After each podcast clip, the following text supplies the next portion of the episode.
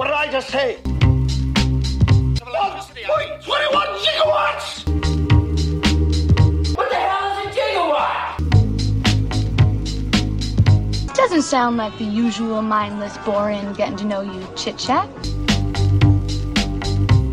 Welcome into the Green Insider Podcast, powered by eRenewable. I am your host, Fred Davis. Episode 94 happening right now. It's a Follower Friday kind of show today. Welcome to the program, Mr. Mark Bouc, Zone Manager for Atlas Copco. He handles some of their renewable energy side of things on the tooling side. And of course, we're going to let you tell, we're going to let him tell a little bit more about that and how they've gotten into the renewable side of things. Doing what a lot of companies are doing that haven't been in renewables, finding a spot that they can excel in. And of course, Atlas Copco is doing just that. And of course, Mark's going to tell us all about it. But before we get into all of the Follower Friday episode today, let's welcome to the program our CEO and co founder, Mr. Mike Niemer, telling you what it is we do here at eRenewable.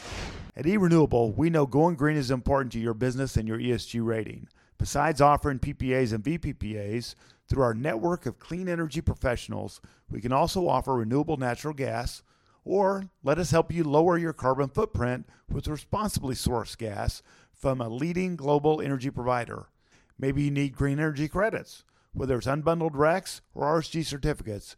Your path to net zero and decarbonization is one step closer with the renewable.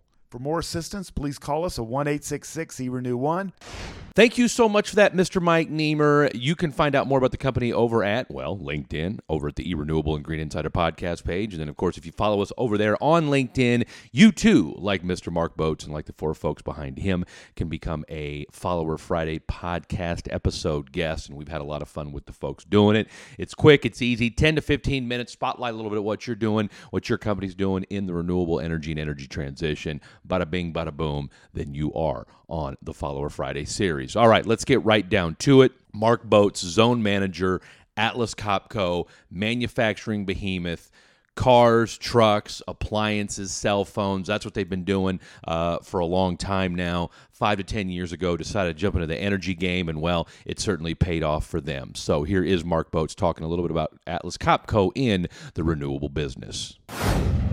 I've been with Atlas Copco close to 10 years. I started out on the tool group. I'm still with the tool group. But on my side of the business, where I started was uh, really on the assembly and factory side. Transitioned over to what we have today is this uh, energy and uh, metal fabrication specialty group. Kind of where I fit into the uh, whole scope here. I mean, with Atlas Copco being huge company, you know, been in business, it's 149 years now. Uh, so long time. Uh, we have a global footprint, you know, over 45,000 employees. And so, kind of this smaller, newer piece of the puzzle. We've been in the tool industry a long time. Our background with it is more in the uh, in the automotive and uh, manufacturing side. So we started with you know putting together cars and and uh, then it transitioned into trucks and semis and you know now we do airplanes and cell phones and you know appliances and just you know anything you can think of on the assembly side. But we started to see you know there's this huge uh, untapped potential in tooling for this whole energy market that we really hadn't focused on. So we made a transition from this assembly uh, focus put our attention towards uh, these energy industries and and really we've found our niche in a lot of these uh, renewable spaces with solar and wind and so forth. So, so it's been kind of an interesting 10 years with Atlas Copco. When we first started this, uh, what we call EMF, you know, Energy and Metal Fab Group, our focus really was on the oil and gas side of the business. We even have our group uh, is based out of the LaPorte, uh, Texas area. Okay. Um, so we're right there in Houston with you, you know. So we found uh, our niche, at least while oil and gas was down, especially to be in this renewable space. So um, we got a lot of traction in wind, especially, and uh, it's spilled over now into um, solar. And not that we don't work in oil and gas because we do. Yeah, we, we've actually gotten a lot of traction in this renewable space what we've seen and what we continue to see is sort of this transition of customers wanting more data, wanting more accuracy, in their procedures and whether that's you know in the factory setting or in the field setting we're seeing more and more demand for that.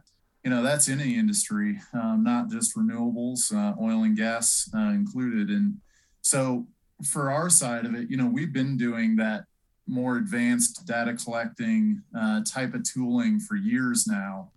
And being able to take some of the technology that's we we've already you know developed and it already exists within our platform. And now we've created some tooling that's specific to these uh, more rugged field and construction and maintenance type applications I'm not going to say it was a seamless transition but it's it, and it's an ongoing transition too but for us you know, we, we look at where uh, we are in regards to our competition. We've already have the technology competitors are trying now to catch up to. So in that regard, we, we kind of have a leg up on on the competition and and um, you know where our customer base wants to go.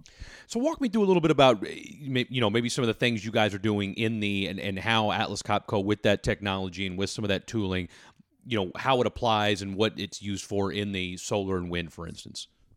It's a little bit different but also a little bit the same in those industries. So for solar for example we did a project with kiewit and the samson solar site at the time largest solar site in america and there were 5.4 million bolts on this project and their process, uh, the way it was explained was, you know, they're coming in with uh, an impact wrench to drive in the bolt and then clicking it with a click wrench. And then they would have somebody come back as a quality check to also click it. Right. Really, what you're finding is that, you know, you're making sure the bolt's not under torqued, but it's very possible that even with that impact rundown, you may be over torquing those bolts. Also now you're hitting each of those bolts three times and if you think about that over 5.4 million bolts. I mean that's a massive amount of time. So we put a tool in their hands that is very accurate. It has a shut off feature to it with a transducer that's actually measuring the torque output on the joint. It's giving a green light for a good torque a red light if it's not a good torque and it's actually collecting all that data in the background too. So now you have traceability on each of those tightenings as well. So now you have one tightening, you know, one tool uh, doing kind of the job of of three different steps, and it's and it's done in a better way and that's something too i'm guessing with that you know that torque wrench that you know that's something that you guys already maybe had in in, in your kind of in your quiver already that you were using in other applications and now you can take that and apply it to what you're doing on the solar side of things. Yeah that's exactly it. Um, so this you know this tool has exactly the same type of torque spec as what you would see in the automotive world or somewhere like that. So this tool very much directly crosses over um, where it got a little bit more interesting is when you go to the wind side of it. And we've actually developed tools now specifically for the wind industry, but same type of capabilities. So all the data collecting features, you know, all the operator feedback, everything operates the same way as what I just described for the solar project. But now you're talking about bolts much larger scale. We did an estimate uh, as an ROI, um, you know, just just to kind of calculate out what we thought the estimated uh, savings would be, and it was roughly you know seven hundred and seventy thousand dollars just in time savings, not rework.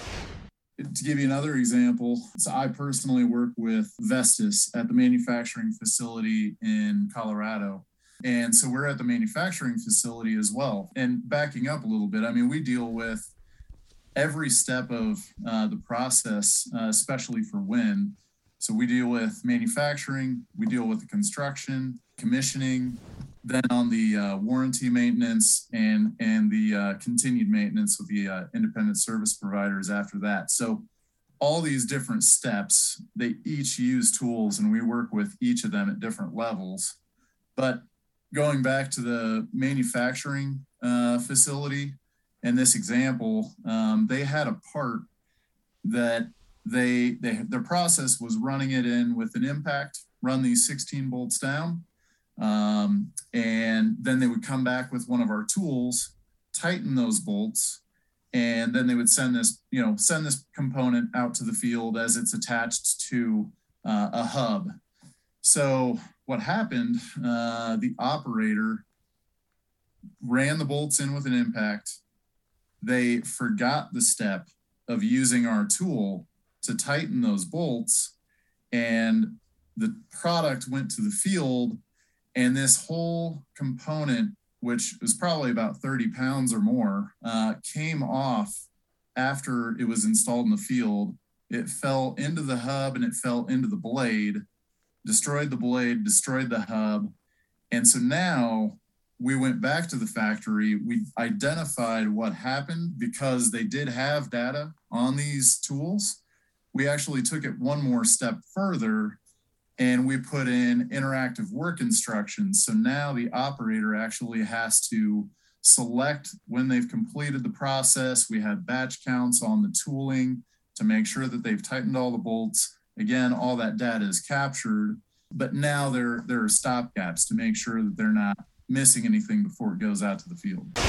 We'll go out to the customer and we'll bring the tools with us and show them off and put them actually on the customer's application. That's the most effective way for us to do it. And we'll climb the towers or, or uh, do whatever we need to do to show our tools uh, uh, wherever it might be. But but then you know if you purchase the tools too, we don't just leave the tools in your hands and leave it leave it at that. We'll come out we'll support them. We'll do training with your guys, and and uh, we really uh, back them up too.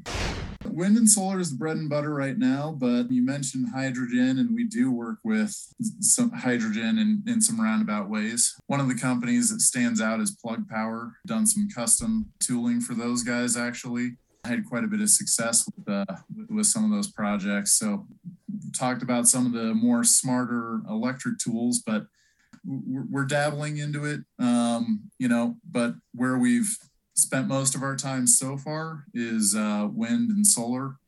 And, you know, we're actually seeing this transition right now to offshore wind too. Yeah. So, uh, so, you know, not exactly hydrogen and these other uh, renewable spaces, but definitely offshore is uh, uh, an area that we're focused on as well. So I'll get you out of here with this. Uh, 2022, any big projects you guys are working on now? And like you said, obviously you mentioned offshore wind just now. Is it pretty much, you know, maintain what you guys are doing and, and, and just kind of keep demonstrating uh, your expertise in the field?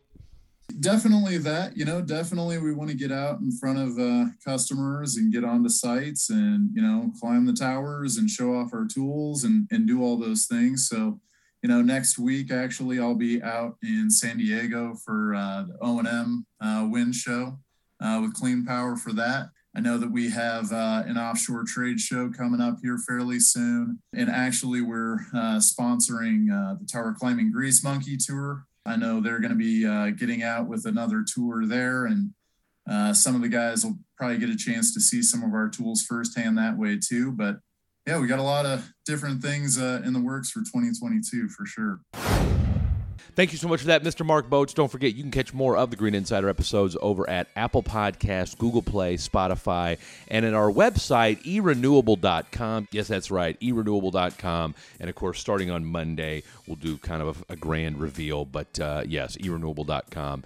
You can now go to the website. Notice a few differences here and there. And of course, we'll make it, it's a lot easier now to navigate our podcast page, which we know a lot of you like to do. So, and then of course, also, too, on the podcast page, we know a lot of you listen to the podcast over at Apple Podcasts.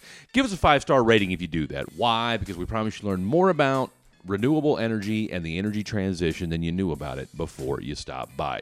All right, next week, we told you already, huge introduction with the U of H Energy and U of H Energy Coalition. Great work coming up with them. Uh, very excited about that eight part podcast series. Stay tuned for that. And then, of course, we've got a two part series with Eight Rivers that is going to debut next week. Part one going down with their co founder, Mr. Bill Brown, and a little bit from their president as well, Mr. Damian Beauchamp. But stay tuned for that. It's going to be a great series, and we know that you're going to enjoy and It's going to be great information, so definitely stick around for that. This has been the Green Insider Podcast, powered by eRenewable. We make going green easier.